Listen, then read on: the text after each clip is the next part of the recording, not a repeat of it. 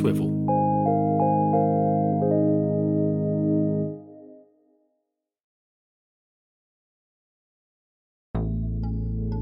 From Swivol Media and the Product Bus, this is The Bootstrap. I'm Scotty Allen.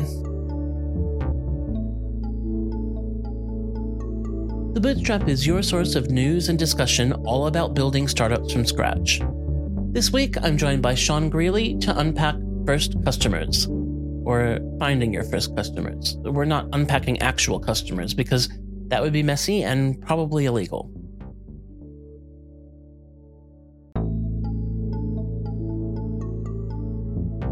But first, let's take a look at some things you should know. Here's the startup rundown for Thursday, the 9th of November.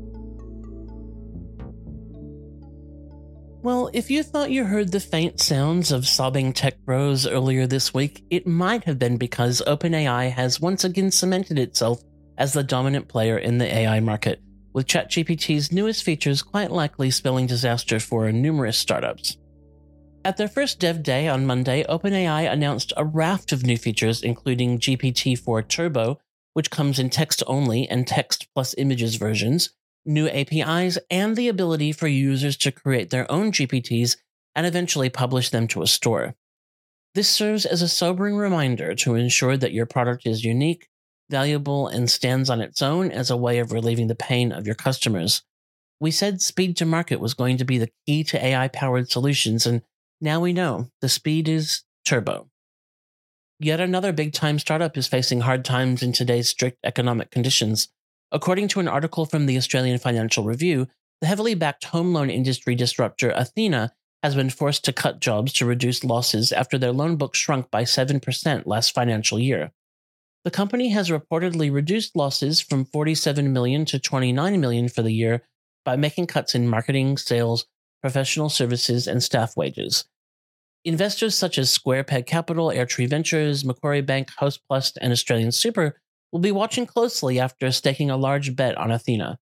Startups needing to raise additional capital face difficult conditions at the moment, with a massive downturn in funding affecting the entire ecosystem across the last 18 months. The charity startup GiveTree is in a mad rush to put out fires started by its founder Sam Joel, after he released a tirade of misogynistic posts and harassments on Saturday. Startup Daily reports that in posts that have since been deleted, Joel used deplorable sexually charged language while also bemoaning efforts to promote gender representation, claiming that complaints of mistreatment is classic women. VC investor Elaine Stead, the target of many of Joel's statements as well as a personal harassment campaign, said that this behavior is not rare. Rather, it's a symptom of a workplace culture that is structured to be hostile towards women. GiveTree and Sam Joel have since released statements apologizing for the incident, and Joel has committed to therapy to resolve his quote, underlying issues with sexism, end quote. Giant sigh. And speaking of long shots, Fortnite is once again at the center of the legal battlefield, this time against the tech giant Google. CNN reports that Epic Games, the developer of the popular battle royale game Fortnite, has filed a lawsuit against Google in the U.S. District Court in California's Northern District. The lawsuit focuses on the Google Play Store and its fees for in app subscriptions and one off transactions. Epic Games has been a big part of an ongoing dialogue over the last year regarding whether or not Apple and Google foster a competitive app distribution market. I actually read that with a straight face, guys. The lawsuit alleges that Google's terms create an illegal monopoly over app distribution on Android devices. Stay tuned to see if this David can get a slingshot win over Goliath. And that's the startup rundown for this episode. We'll be back in a moment.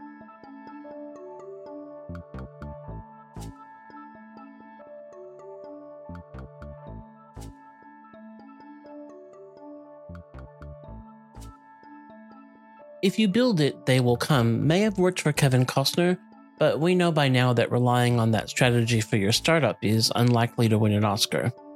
Where do your first customers come from and how do you keep them happy once you find them? To help me unpack this, I'm joined by Sean Grealy. Sean is the driving force behind Sell Anything, a company dedicated to helping founders increase revenue and establish repeatable sales processes. He previously founded successful aged care tech company Mint. He's a former South Australian Young Achiever of the Year, and he joins us now. Well, Sean, welcome to the Bootstrap. Hey, Scotty, thanks for having me. No worries. Let's get stuck into it. So, when we think about bootstrapping founders in early days, what do you reckon is the first step that they should be taking in identifying their initial customer base? Yeah, love it. So, I mean, when we're building anything or we have an idea, we're obviously we have someone in mind who's going to use it. So, you know, often it's from our own experience or a family member or a loved one or something we see in a place of work. And for me, I, I think it's always leading with what's the role or description, like if we're working with businesses. So, as astronauts, high school teachers, tradespeople, CEO of a Fortune 500, and then how do we imagine them using it as well? The one thing identifying them is is we always get hung up on who the end user actually is, opposed to like who the decision maker is as well. So who's like the, the classic iPhone example of, um, you know, go to a high school, you ask a group of uh, year 12 students who who's an iPhone, they'll put their hands up. Um, who bought it was the parent, who uses it is is the kid, right? So yeah. compartmentalizing who our different groups are, but ultimately, who do we think is actually going to get the benefit and the value from from this tool and use it potentially daily or weekly or whatever basis you believe as well, right? Mm. Yes. I, when you said, you know, we start off with an idea of who a user is going to be, I think sometimes we, yes, but we, we do, but it can be this really broad idea of, and so I love what you were saying about breaking down to roles and decision makers. And we'll definitely come back to that as well. But often, I, I, think it's only natural that we have an idea, we fall in love with it, we think everyone would love this, and then often it's trying to really niche that down into a specific place to start that can make a difference, isn't it? Yeah, and if you're if you're solving for a problem first, like let's say it's scheduling timesheets or scheduling staff, you know, the best way to go about it is have as many conversations as, as possible, right? So don't hide behind your laptop or your, your keyboard and go and talk to people in person and understand maybe everyone who's got that problem. And you might find out that tradespeople, right? They've got the biggest pain. And then that's your niche. But you only get there by, say, having 10, you know, 100 conversations, 10 with each group of people who potentially you're helping solve a problem with timesheets. And I think, yeah, like you're saying, right? Have, have talk to more people, have more conversations and niche in at some point. But you can't niche immediately. You might need to go wider and then narrow in even before you've built something, which is really exciting. So, so what are some low cost strategies that people can use to kind of capture those first users? I think, well, and from my personal experience in, in software, building tech startups, Facebook groups. Um, so let's start digital first, right? So like using Facebook groups in a certain niche. So I did this personally in, in aged care, in healthcare, in disability space. And then I've also done that as well in recruitment, in the trades industry. It can go really broad. I think the great thing about Reddit threads, Facebook groups, Twitter, even LinkedIn is people are coming together generally around a problem or topic and then they're communicating on that and you can't like obviously actively sell in a lot of these groups it does break the rules but you can learn a lot about their problems and understand the people and start to you know you might i found as an example someone talking about a problem they had getting updates about their loved one in care at a nursing home we were solving for that problem with my company mint and i messaged i just replied to them and said hey my family's been using this tool because we were, and they became a user. And that's like a really great example of like I was just sifting a Facebook group. The other one, which I'm a huge fan of as well, is low cost, maybe heavy on the time factor, is going door to door, like actually going and talking to businesses, maybe attending their events, conferences, or where they hang out. You could go to uh, Eventbrite or like any of these platforms and you can see events under industries or different verticals and you can really identify where these people might be gathering and just having those conversations about the problem and then organically kind of getting to this point where you're explaining what you're doing and maybe just asking them, Hey, would you like to try my product or, or use our tool? There's a, there's, a, there's a lot more time heavy, complicated ways to do it with direct outreach. But if you were to say like, what's the first thing you could do and which complements your previous question, those would kind of be the strategies I would use. And then I would lean into a more direct approach of actually reaching out to them via phone call or uh, doing cold calling uh, or alternatively messaging them directly and just asking some questions. And yeah. Yeah. There's a lot there. So let's try and unpack a little bit of, of that because you said a lot of great sure. things. I love what you were saying about times where you just actually need to get out and pound the pavement.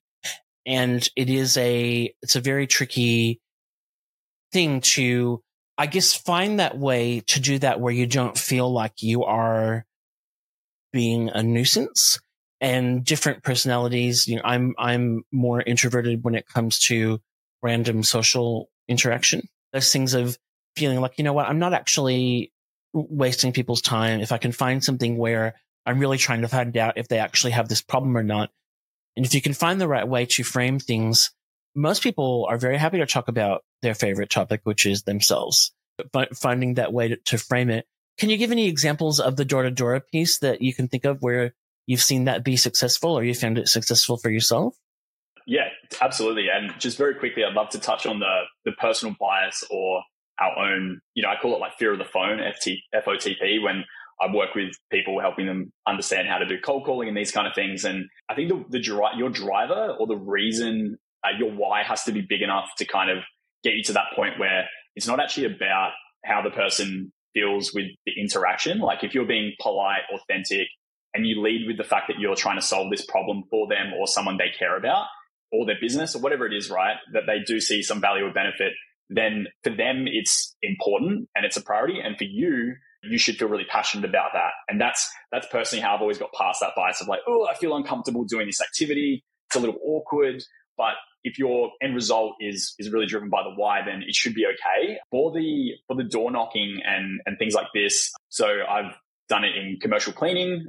We just go into businesses, very have a flyer, introduce yourself, very very simple. Hi, you know, I'm Sean. I'm building this business. We're trying to solve this problem for commercial cleaners. Is there anyone here who could give me five minutes of their time to answer three questions for me? It would be a really big help. So I'm just asking for help. I'm not asking for money. I'm not asking for an hour to go out for lunch or dinner. Help is what I'm asking for. Mm. That really leans into people's empathy, the empathetic side. And also, if you're talking to a business owner or someone who's running a business, they've been in your shoes before, which I think is a really like nice thing to think about. Is you know I've used another framework of I'm sure you can appreciate when you were early on building this business. Yeah. Trying to figure this all out. That's where I am. And I would, I would really appreciate if you could just answer a couple questions that I have. And then moving into what you're building, the problem you're solving, and the why. Mm. I have unsuccessfully done the door knocking in some other industries because it's just not not a not a cool thing to do, and yeah, receptionists are scary. Very true. Yeah, so true. Yeah. But I did this in aged care earlier this year for a new idea I had, and I used the help framework. So I went on Google Maps, I just searched for nursing homes, and I was just calling and saying, Hey, I'm Sean, I'm, I'm building this thing. I have three questions. I'd love some feedback. Would you mind helping me? And then I just asked the three questions and it was that simple. And mm. people were often really happy to help me with that framework.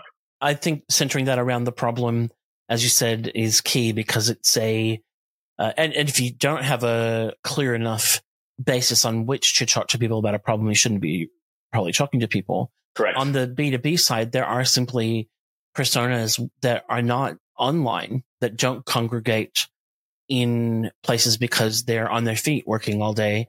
And so it is very much a case of sometimes you got to walk into places and just to even work out how I had someone a while ago that was wanting to sell something to swim schools. And it was really a case of you're going to have to get in the car and walk in and see if there's somebody that you can talk to because people running a swim school aren't sitting around on Facebook groups with other swim school people.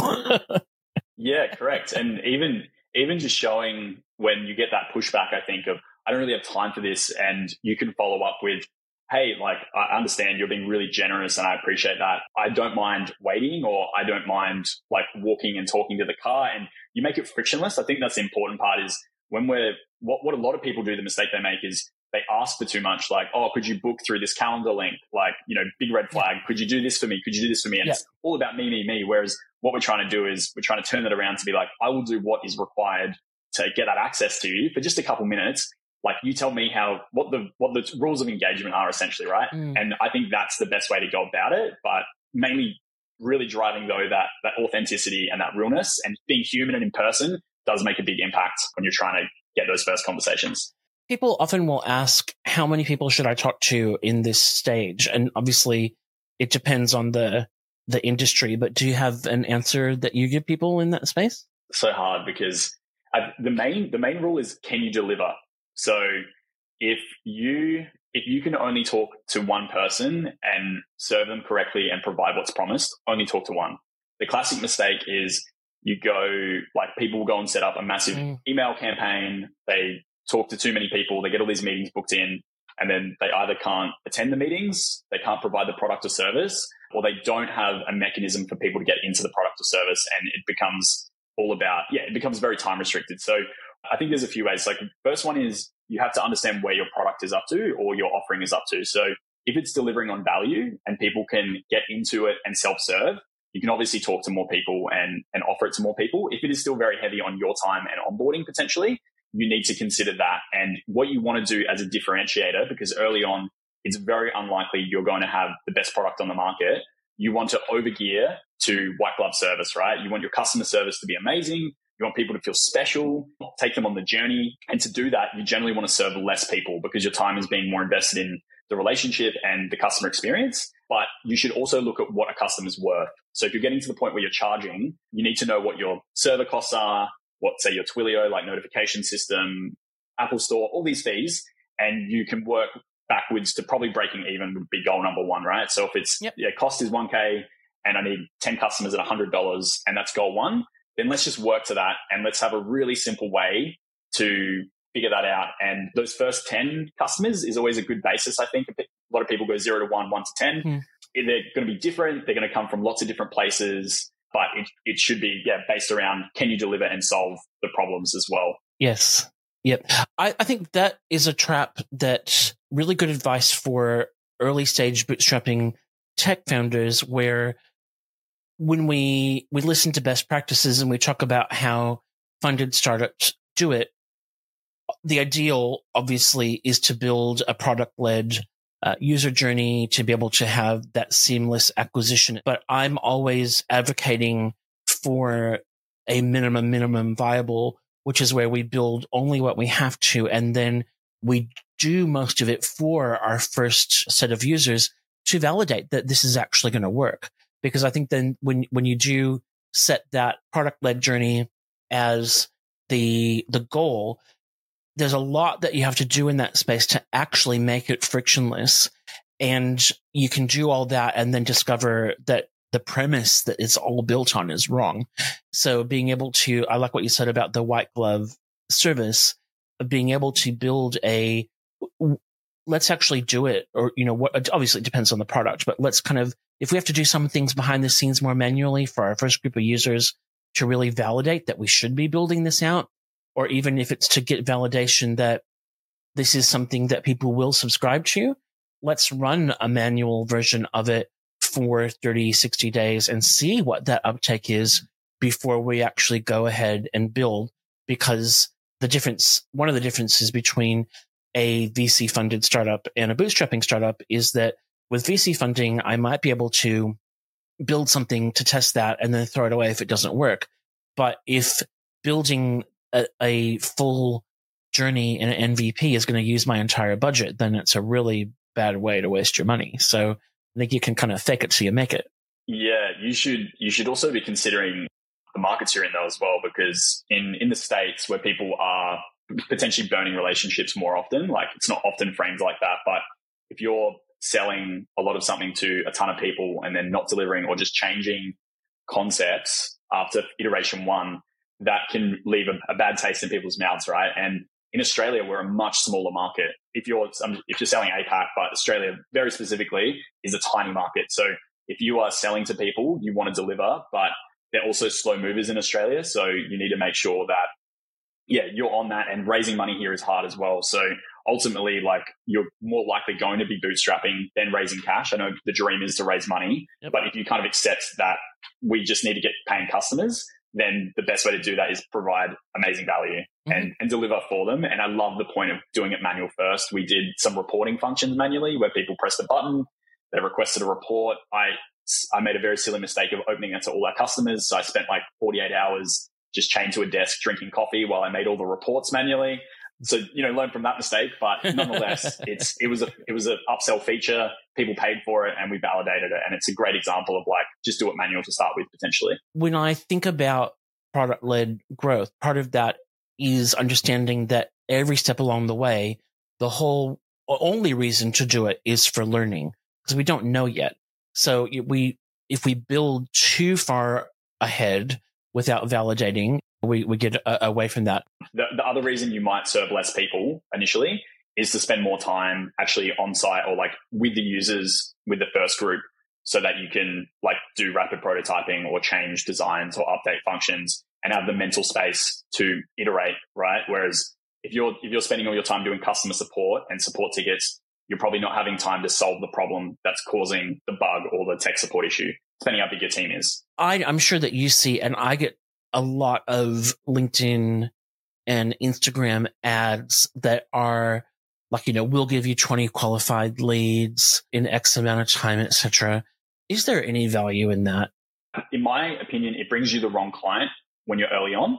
So it's a great tool to use if you can if you can burn money because you're going to get people who aren't ever going to spend with you. But if you uh, if you do not have a massive budget or cash flow or a pot of like a, a you know a treasure chest of cash, you should just be focusing on those people who feel the most pain and are probably pain aware mm. already. So they're actively searching, they're looking. You're not just bombarding them with a, a free offer. And I think you just need to you need to really qualify that they're worth the free thing. So, you know, if you were to qualify like, yes, say, say for me, early stage startup doing, you know, zero to 250K in revenue or 500K plus, it's a founder leading sales. They're looking to grow to over a million in revenue.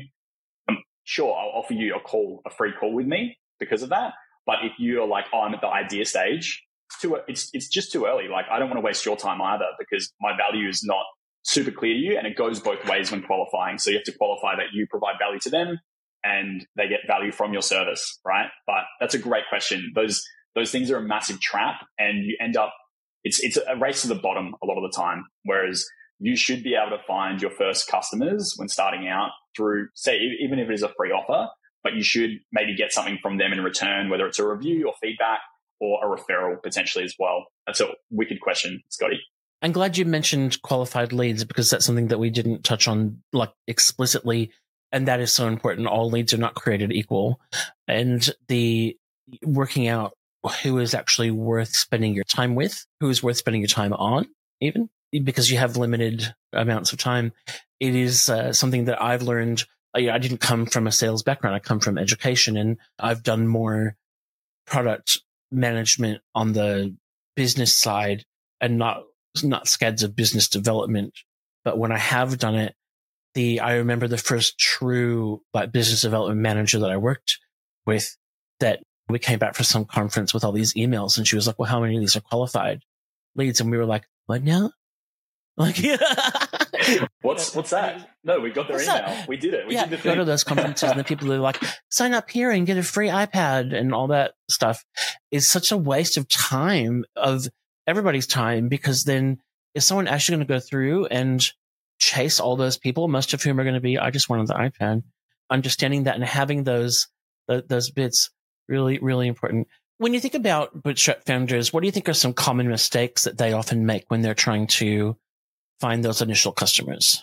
So with, I'll, I'll talk about some of my, my problems and then talk about some of the, the clients I, I've helped out and everything. So firstly, some of the mistakes I made, like I thought I'd made it too quickly. So, you know, I got one or two big customers or a few good meetings and I just was really set on like, oh, they're, they're paying, they're using. It was like really, there's a lot of ego or, you know, it wasn't real validation. Uh, there's like a lot of vanity in it. And I think, you know, if you get trapped into the, the cliche of becoming a, a, tech founder entrepreneur, you can, your vanity can lead you in certain ways of, you know, vanity validation. The other one as well, though, is not getting those clients signed up in the right format. So their paying cycle, when cash is released, understanding the cost of running them. But if I go a layer back, I would say it's like they sit behind their, they sit behind their laptop which is a bit of a contradiction because I help a lot of people with sales processes driven by LinkedIn, cold calling, things from behind your laptop. But initially, you really need to be in your market. Like uh, if you traded all the all the networking events you're attending right now, because most founders are going to like accelerator things, VC things, pizza nights for entrepreneurs. If you traded all of that for your customer mm. networking events mm-hmm. or customer focused things, you would be amazed at how quickly your business velocity changes. And like not letting your own bias as well stop you from trying a proven process. Yeah. So saying Yeah. from from my respect, like I hear a lot all the time, oh, I don't want to do that form of direct out. Like I don't want to do cold calls or I don't want to do customer support calls because I don't like them. And it's like, okay, well that's you.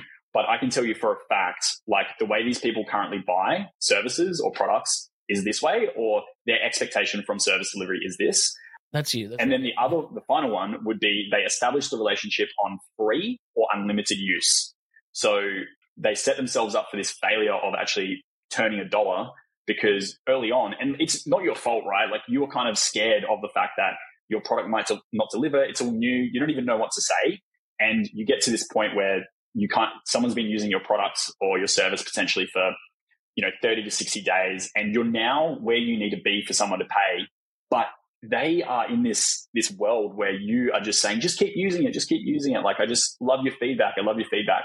And then out of nowhere, you turn on a payment mechanism and they don't want to pay because the relationship is built, is not built on that. I love what you said about the vanity. I mean, I think it is, it's ego. It's also optimism sometimes that can be, I see people counting chickens before they've hatched, right? They say, we've got X, we've got this client, etc. And then when you really dig into it, either, well, they have them using the product, but they're not paying, or they're actually still in negotiations. They don't have a signed contract. And all those things make a, you need to be really honest with yourself about in order to make good decisions moving forward. The giving away for free thing is definitely a giant trap. It is that finding that balance of what are you doing? Obviously, if it is a B2C platform where you're creating a free user experience and testing it, right? If it is SaaS and if there is, is some implementation required, then you may certainly not be charging full amount for your first client, but if you do it for free, that's how they're going to value it. And so finding that balance of I'm working with a client at the moment where the potential for their product is huge, but the implementations are going to be very custom because they're very big organizations that they are going to be working with. And so they were initially like, should we do the implementation for free? And I said, absolutely not. If they, these guys have got a truckload of money, if they're not prepared to put 10 or 20 grand into a pilot program with you to build something that is going to give them incredible value, then it's not worth it for anybody. And so that, that thing, or, and, and also, as you said, once you have set expectations with someone about what they're paying for your product or what the terms are, then it's very difficult to turn around and make dramatic changes to that because they see it in a certain spot. They feel special. It's, it is a trick. Obviously, the higher the ticket it is, the bigger the risk is. The other trap that I see in this stage is obviously when you're selling your initial for your initial customers, you're checking feedback. And with B2B products, you understand that the client's are going to have some specific requirements. But everybody, when they're looking at systems, at products, and then their own context will be like, oh, this is great. But it'd also be great if you did X. And then you get into that trap where the product that you're doing or you, that you've committed to them now is actually too far away from the North Star of where this all started. You've got to then ask, are we now building a custom software product for this particular client? Or does everyone else want this? It, or, you know, and I know I've talked about this before, but when you have a, a client that has those really specific needs, you do all the customization for them, thinking that everyone else in their industry is going to want the same stuff and then realize that even though they do the same thing, every business has got its own processes. And so it doesn't work for someone else. So uh, what would you suggest in terms of, I guess, ways to avoid that when you are trying to win your first business? How, how do you get around those pitfalls? I have actually made this mistake myself. So I can talk from experience here. Y Combinator talk about like big, big companies kill small companies. The, the problem, the problem is that you need to build for a market, not a customer, right? Like you're not becoming a custom software development agency. The, the trap is that you, when you're talking, when you're selling business to business software, you will end up in your first, to get your first 10 customers, you end up with this odd cohort. You end up with these SMBs, you end up with mid enterprise, and there's always one big player And the big player is normally attracted to you by an innovation team, a CEO saw you at an event that you presented, or alternatively, you just met them through direct outreach. And their question marks are like, you know, we've had this idea already in our innovation team because we're massive, but there's this startup doing it. We should engage them and we can give them premium money, right? So you get paid a bomb and you see this big, you see this big, probably multi six figure or first, you know, six figure check. And you think, wow, that's our whole, like, that's our whole target for the first year of business. And then you've got these smaller businesses who are paying a lot less, but as a group, they could hit the same amount. And the disparity of what product people need, it gets really big because you end up, the, the big player has all these, they have relationships, they have structure, they invite you in, they take you out and you, and it's really nice. Like, don't get me wrong. This is amazing to happen, but you end up just feeding them. And instead of actually what you should do, which is what, so when I made this mistake previously in the next company I was in, what we did was we had a really great way of committing to product roadmap based on validation for certain periods of times, known as development sprints. And then we had this tool called Productboard, where we fed all of our feedback and insights into it, and we could see it load up against jobs to be done or pro- key problems, right? So, what are we trying to solve for this client? And then what we did was we actually presented this to our first cohort of customers. So we said, look, this is the biggest thing that everyone wants. And you want this, you know, to this big player. You want this. But we, the, like the other 10 of our customers who all spend not as much as you, but they do spend a, a lot together, they represent the market and that's what they want. Mm-hmm. So we then basically just ended, entered into conversation around, they said, well, what's it going to take? And we said we would need to put on another developer, which we're not going to front. You're going to have to pay for that. And we did custom development. But the main thing that happened, it did not take away from our product velocity for the market. So yes, we did some software development custom, but no, we didn't leave behind our market audience. And that was like, you would actually probably be better off putting that customer to, to the side if you can't serve them. I mean, you would be, and just focusing on mm-hmm. this group. And the best way you can actually work that out is you look at competitors. So a lot of a lot of founders don't want to look at competitors. I want to reinvent the wheel. I'm not going to do the same thing. But I guarantee if you Google what you want to build, someone in the States has probably done it.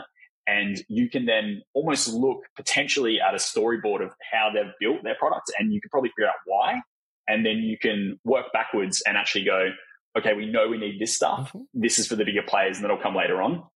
I'll stop there because I'm very passionate about this problem because I've, I wasted a lot of time, or not a lot of time, but I, I made the mistake and it was still successful as a customer, but we definitely we definitely realized 12 months later, oh, if we had to focus on this smaller group who were showing like a daily active, really good usage, so they were using every day, they're really engaged from the jump, and they would buy what we already had. So we were just selling what we had. We didn't have to build anything new.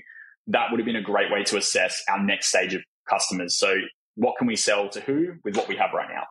Yes. Sometimes those big customers that have those specific needs, ultimately they're bad customers. Particularly when we're talking about customizing with in business, there are times where people are trying to solve problems through an external like development process when actually it's an internal you know process problem. So having that base to validate their needs on even if you are building for this client having those other people in that space to to validate to for them to say, "Oh yeah, we have that problem as well," or "Oh, we don't know what you're talking about," and uh, and then it is absolutely a case of not just of okay, well, this is going to be custom development, but is it actually worth it because that eats up resources, etc. And I've I've been in exactly the same boat.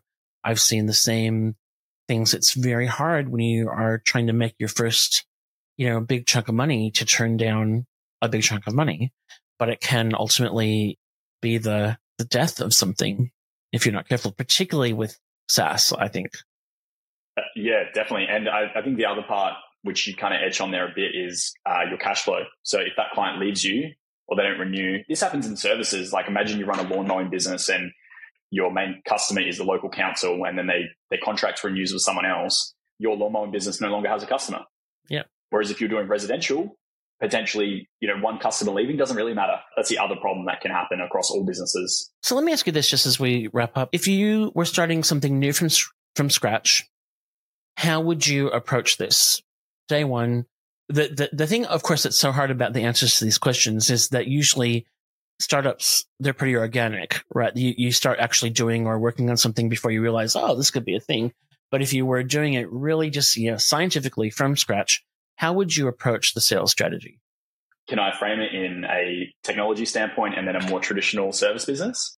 100%. Yeah, cool. So, I mean, I do this, my company, Sell Anything, we do this for businesses, right? So we build go to market playbooks and if they're if they're very early on, let's say they have their first few clients, the big thing we focus on is actually frustrating for most founders, but we want to spend a bit more time in research phase of their ideal client profile. So who is this first audience that our current product will actually be used by as soon as we sell it to them? And how big is that market? So making sure we go, all right, this is our ideal client profile. This is how big they are. This is what they look like. This is what they sound like. This is the job we're doing for them, problem we solve, all of that and then going, where are they? How do we find more of them? How do we communicate with them? How do we open that door? And just doing that. That's really, that's really step one. And then once we've figured that out, I go, what's the easiest way for me to communicate with them? So if, you know, when I've been in blue collar industries, it's really been phone call. Getting people while they're driving around or on, on a job site or doing services is a great way to have a conversation. But what I would make sure I have set up is my tooling so whether I'm using Notion or Airtable or Google Sheets, just to be storing basic information. So you don't need to go really far with building this whole CRM when you're first doing sales efforts. But I would just make sure I have a very consistent flow of the company, the person, their details, my notes from the conversation, and just to see what steps they took. Because you can start to actually break down a very early sales process of I called 20 people, I booked one meeting, or I sent three emails and then I followed up. And what we're looking for really is just first insights into a process that we can repeat. Yep. That is step one. And the that's from a process level, but from a digital business level, I would just have a website with an email, one page, like what, you know, kind of the goes through all the basics of problem, solution, who we are, why we are. And that's it. I, I would keep it really simple, really lean. Uh, I would use Notion for my for my current company. We use Notion as our first website. We spent one dollar on a, a, link that would turn it into a website as well. It was super cheap and nasty. And then for a more traditional business, so like let's say a services business, yep. I did this last year when I started my current business. I actually gave time away for free to people who were actually asking for help. So I gave them all kind of like three hours of my time and then or enough time for them to get value. Mm. Um, once they saw value, I put a price in front of it and everyone bought at different prices originally, but now we have, you know, our set price.